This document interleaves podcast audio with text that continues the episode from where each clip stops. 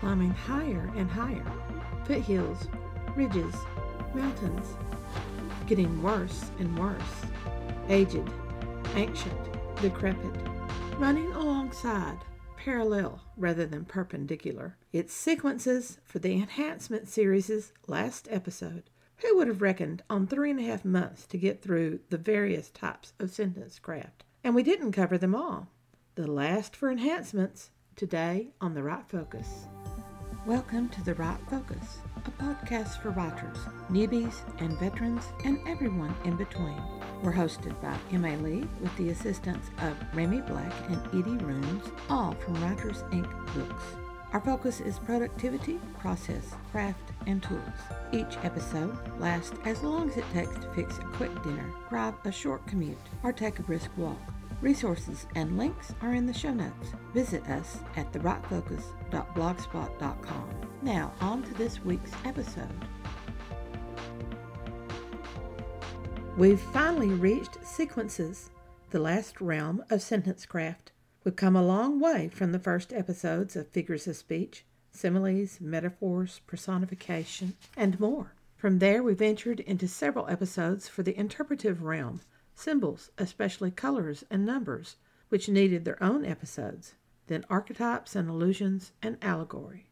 From the two realms of concept or ideas, we ventured into the structural realms schema, inversions with my favorite, chiasmus, repetition, including incremental repetition and alliteration, opposition, the realm of dichotomies and juxtaposition, which is the best word, isn't it? Antithesis, oxymoron, paradox, irony, and satire. Now to sequences. Sequencing of ideas creates transitions and progressions. The polysyndeton and asyndeton in the repetitions realm create sequencing with different items in a listed series. For most lists, the ordering of the items occurs without deliberated consideration.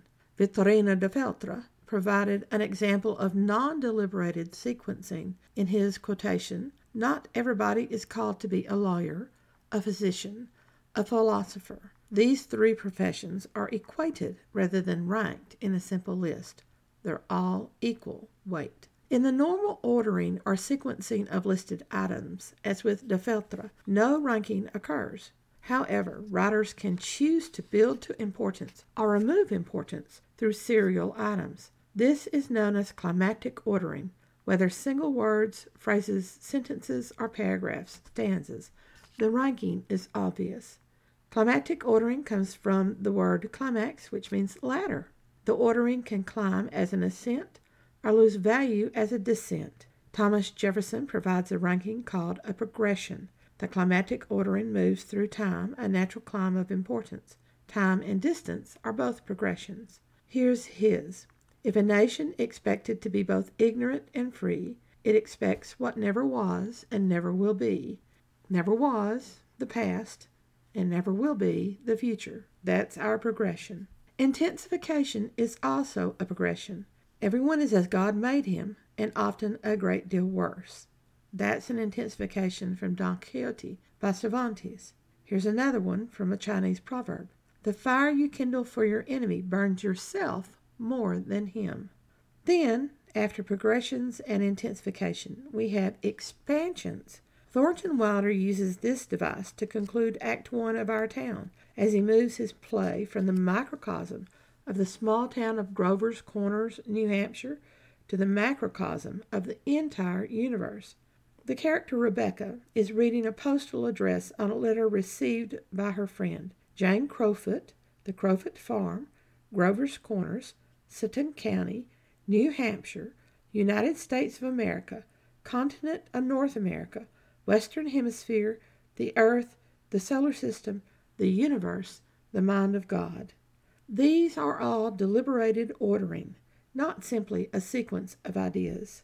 Keats, When I Have Fears, which has quatrains dedicated to the mind, intellectual pursuits, the soul, spiritual pursuits, and the body, love or physical pursuits, that sonnet presents a climatic ordering which we could argue as a descent or an ascent, depending on personal belief.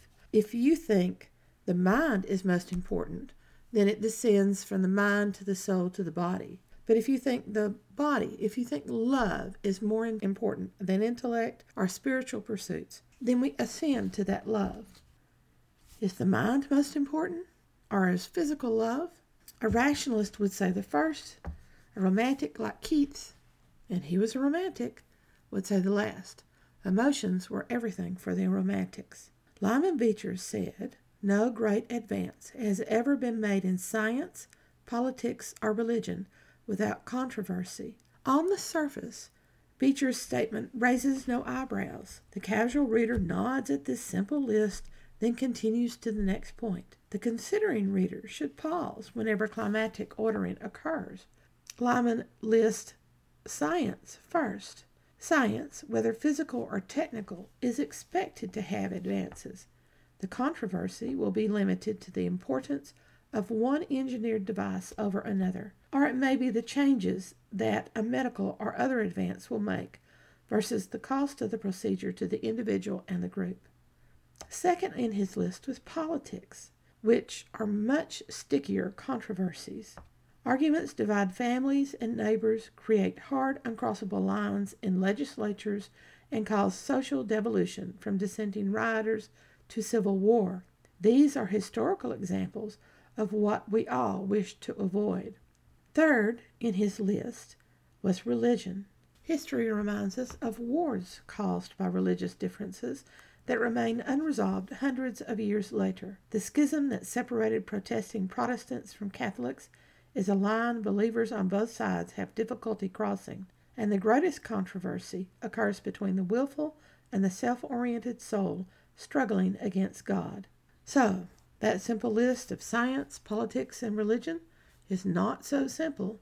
In seeing that, we should reconsider our view of Keats's sequencing in When I Have Fears, and then we must second guess all lists to determine if we have encountered a mere sequence or climatic ordering. Adelard of Bath gives us a different style of the climatic ordering. Although man is not armed by nature, nor as naturally swift as in flight, yet he has something better by far reason. Fight, armed by nature, and flight are the responses of any animal to predation. These two are not ranked, merely presented in a simple dichotomy fight versus flight. The ranking occurs with Adelard's addition of reason as a response to predatory behaviors by other creatures, whether that is bullying, verbal and emotional abuse, physical assault, attacks by groups, or war. Did you notice my ordering of predatory behaviors by people? Not only does my list intensify based on violence, but it also expands from the individual to society. Anticlimax, which means down a ladder in ancient Greek, is the build that drops with the third listed item. This is not a descent through the list. The first item's build, the last descends abruptly in an ironic shift. Woody Allen in his speech to graduates. He has seen the ravages of war. He has known natural catastrophes. He has been to singles bars. Here's a similar drop off descent from Sue Townsend, Adrian Mole, The Prostrate Years, 2010. There are also many places I haven't visited the Taj Mahal, the Grand Canyon, the new John Lewis department store they're building in Leicester. Irony is the key element of anticlimax, often to evoke a humorous response while paradoxically presenting a truth of life. The two worst uncontrollable events in life are wars and natural disasters.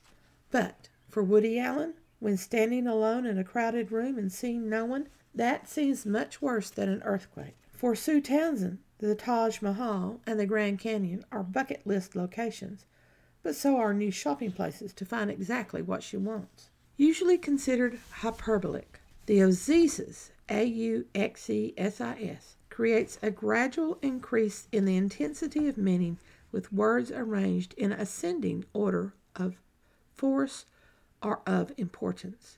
Auxesis is classified as a rhetorical device of amplification, and thus it belongs with exaggerations and hyperbole. However, its climatic ordering is its key element, not the extreme reach of the last item.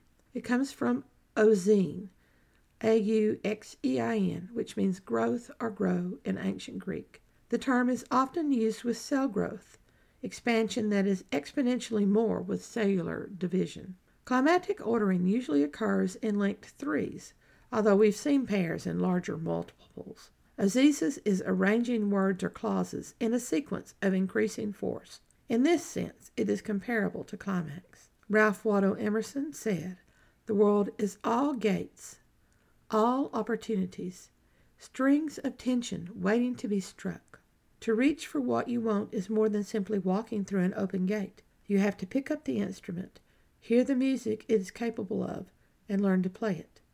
Joni Mitchell's Both Sides Now uses auxesis to present ascending significant.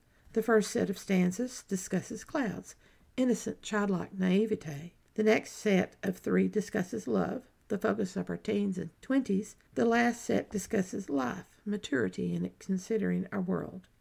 In Robinson Jeffers' translation of Euripides' Medea, he gives a succinct example of auxesis. Medea is contemplating the murder of her enemies. She wants to kill them, that's a definite. But how? What way will cause the greatest agony before death? For she doesn't want quick death. Oh, no, not quick for her. She says, grind, crush, burn.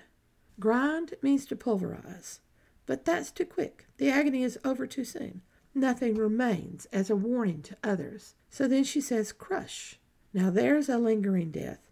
The victim, desperate for air, slowly squeezed, hopeless to stop death's approach. That's still not enough pain for Medea. She says burn, and she chooses fire the fire associated with the gifts from the god Helios to her ancestor, an unquenchable fire, enduring life, even as you burn. It will spread to anyone who attempts to smother or douse it, a fire that will burn wholly through, yet leave the victim alive for hours and hours in agony. Medea is a scary character. Other types of sequencing are grammatical structure to control the ordering. The zeugma Z E U G M A, which comes from the word zeugmena, which means a yoking, is more of a transitional shift than a ranking sequence. The yoking of the definition is the single verb that controls two following objects or two following nouns. That single verb is usually appropriate only to one of the two yoked words, or the two yoked words are different in some manner. There's two ways to approach it. First, in to wage war and peace, the verb wage controls the two direct objects, war and peace. To wage war is the usual connection. To wage peace seems inappropriate. How is it a truth? Waging war is an active choice. Waging peace, which seems a misnomer, would be to deliberately choose to bring about peace between others who are warring. That is what we want, is it not? Those who are warring who have waged war, we want to wage peace to bring about a diplomatic solution. The second one is when the zeugma combines two objects, one concrete and one abstract, or one actual and the other conceptual. In this example, lost is the verb. I lost my car keys and my heart. The car keys are concrete, actual. The heart is an abstract for love. It's conceptual. The shift is not associated with the tangibility of the two items, rather, it focuses on the distinction between them. This one's from Star Trek The Next Generation. You are free to execute your laws and your citizens as you see fit. This one comes from The Pickwick Papers by Charles Dickinson. All these things, combined with the noises and the interruptions of constant comings in and going out, made Mr. Pickwick play very badly. The cards were against him also, and when they left off playing at ten minutes past eleven, Miss Bolo rose from the table, considerably agitated, and went straight home in a flood of tears and a sedan chair. Her means of transportation was the sedan chair, but she was also crying because of Mr. Pickwick's play. From Mark Twain, The Adventures of Tom Sawyer. For the space of a minute, the boys tugged and tore at each other's hair and clothes, punched and scratched each other's nose, and covered themselves with dust and glory. The concrete actual is dust, the abstract conceptual idea is glory. Most zeugmas are the direct objects or predicate nominatives after a verb. The Dickens and Twain excerpts follow prepositions. The grammatical structure controlling the zeugma is a straight line to parallelism, which is the repetition of similar grammatical structures. In the nursery song, Over the River and Through the Woods, to Grandmother's House We Go, we have three three word prepositional phrases sequenced. Parallelism comes from para allelos, which means beside one another. Whatever grammatical structure is started, then that structure will follow through to the end of the sequence. Some words may be repeated. What you see is what you get. In composition courses, we discuss parallelism within sentences and sentence to sentence. Hiking, kayaking, and rappelling are favorite activities. These are three gerunds, verbal nouns using the ing form, to create the parallelism. Lincoln's of the people, by the people, and for the people is not only an epistrophe, but it's also parallel. Winston Churchill has his I have nothing to offer but blood, toil, tears, and sweat. Alexander Pope, to err is human, to forgive, divine. The sentences open with infinitives, using the linking verb is and concluding with a subject complement. Here's The Tiger by William Blake. What the hammer? What the chain? In what furnace was thy brain? What the anvil? What dreaded grasp Dare its deadly terrors clasp? The second stanza of William Ernest Henley's Invictus uses parallelism. The first and third lines are clearly parallel. The second and fourth lines hint at parallelism. In the fell clutch of circumstance is the first line. That's a prepositional phrase with an attached prepositional phrase, and it is six words. The third line has that wonderfully long bludgeonings, which makes it sound like there's more than one word going on. We still have a prepositional phrase with an attached prepositional phrase under the bludgeonings of chance. The second and fourth lines, as I said, are parallel. I have not winced nor cried aloud. My head is bloody, but unbowed. Henley's last stanza of that poem contains something more than parallelism. He writes, I am the master of my fate, I am the captain of my soul.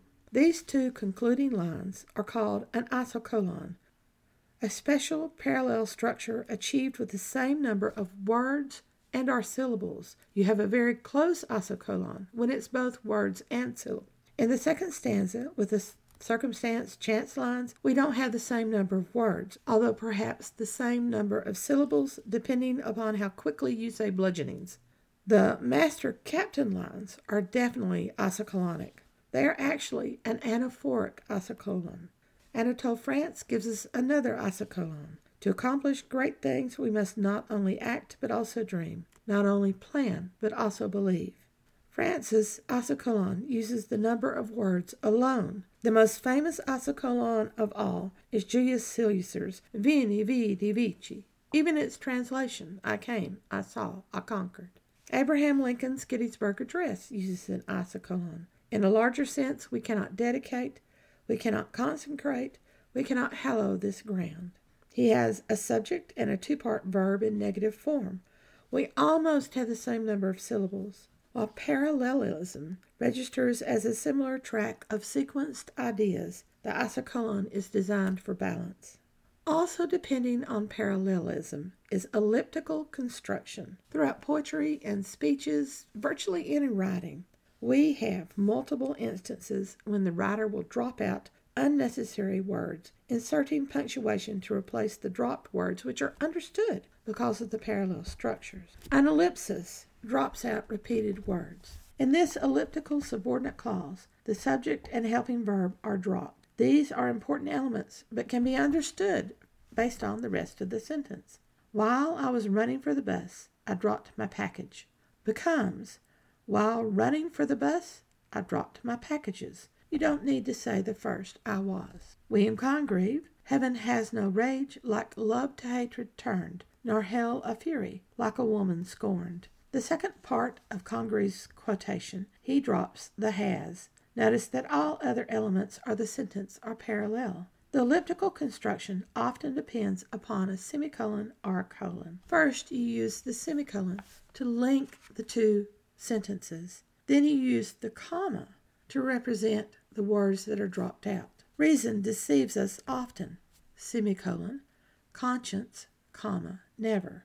Reason deceives us often. Conscience, never. The two parallel sentences are tightened closely with a semicolon rather than a conjunction, and the comma replaces the repetition of deceives. Shakespeare used the elliptical construction in Romeo and Juliet, collapsing the sentences to reach his iambic pentameter. Passion lends them power, time, means to meet. In this ellipsis, the verb lends with the indirect object them is understood. Time lends them the means to meet. We also have a zeugma in that power is an abstract, while time, since we can count it, is concrete. A second elliptical occurs with the to meet. Completely speaking, the line would read Passion lends them the power to meet, and time lends them the means to meet. The literary ellipsis omits words and ideas, dropping from conversations to mimic people's conversational styles, sliding ideas together, omitting while suggesting. James Joyce uses the literary ellipsis in Dubliners. He has a conversation between Eliza and the aunt of the narrator. My aunt waited until Eliza sighed and said, Oh, well, he's gone to a better world. Eliza sighed again and bowed her head in assent. My aunt fingered the stem of her wine glass before sipping a little. Did he peacefully? she asked. Oh, quite peacefully, ma'am, said Eliza. You couldn't tell when the breath went out of him. He had a beautiful death, God be praised. And everything? Father O'Rourke was in with him a Tuesday and anointed him and prepared him and all. The narrator's aunt never mentions the word death. That may convey a personal avoidance or an attempt to be kind, although Eliza seems not overly upset at the man's death. And that's it. That's all we're going to discuss on sequencing and on enhancements. Next week, we venture into a new series, which I'm calling a mixed miscellany. A little fiction, a little poetry, a little nonfiction, and much more. We may even add interviews. Inspiration this week comes from Annie Dillard. When you write, you lay out a line of words. The line of words is a miner's pick, a wood carver's gouge, a surgeon's probe. You wield it, and it digs a path you follow. Soon you find yourself deep in new territory. Is it a dead end, or have you located the real subject? You will know tomorrow, or this time next year. Thanks for listening to The Write Focus, a podcast for writers at all levels, hosted by M.A. Lee from Writers Inc. Books, assisted by Remy Black and Edie Runes. Our focus is productivity, process, craft, and tools. Music is licensed through Audio Jungle called Background Music Loop. Its creator is Alexander Polishchuk, known on Audio Jungle as Plastic 3. The music comes in different iterations. Show notes and resource links for this and other episodes can be found at thewritefocus.blogspot.com. Write to us at winkbooks at AOL.com when you have questions, comments, and speculations. We will try to answer you as quickly as possible. By the way, we will not mind your email address. That's rude. If you find value in our content, share with your writing friends or write a review. We're small beans here without the advertising budget of the big peeps, and you can make a difference. And whatever occurs, write on.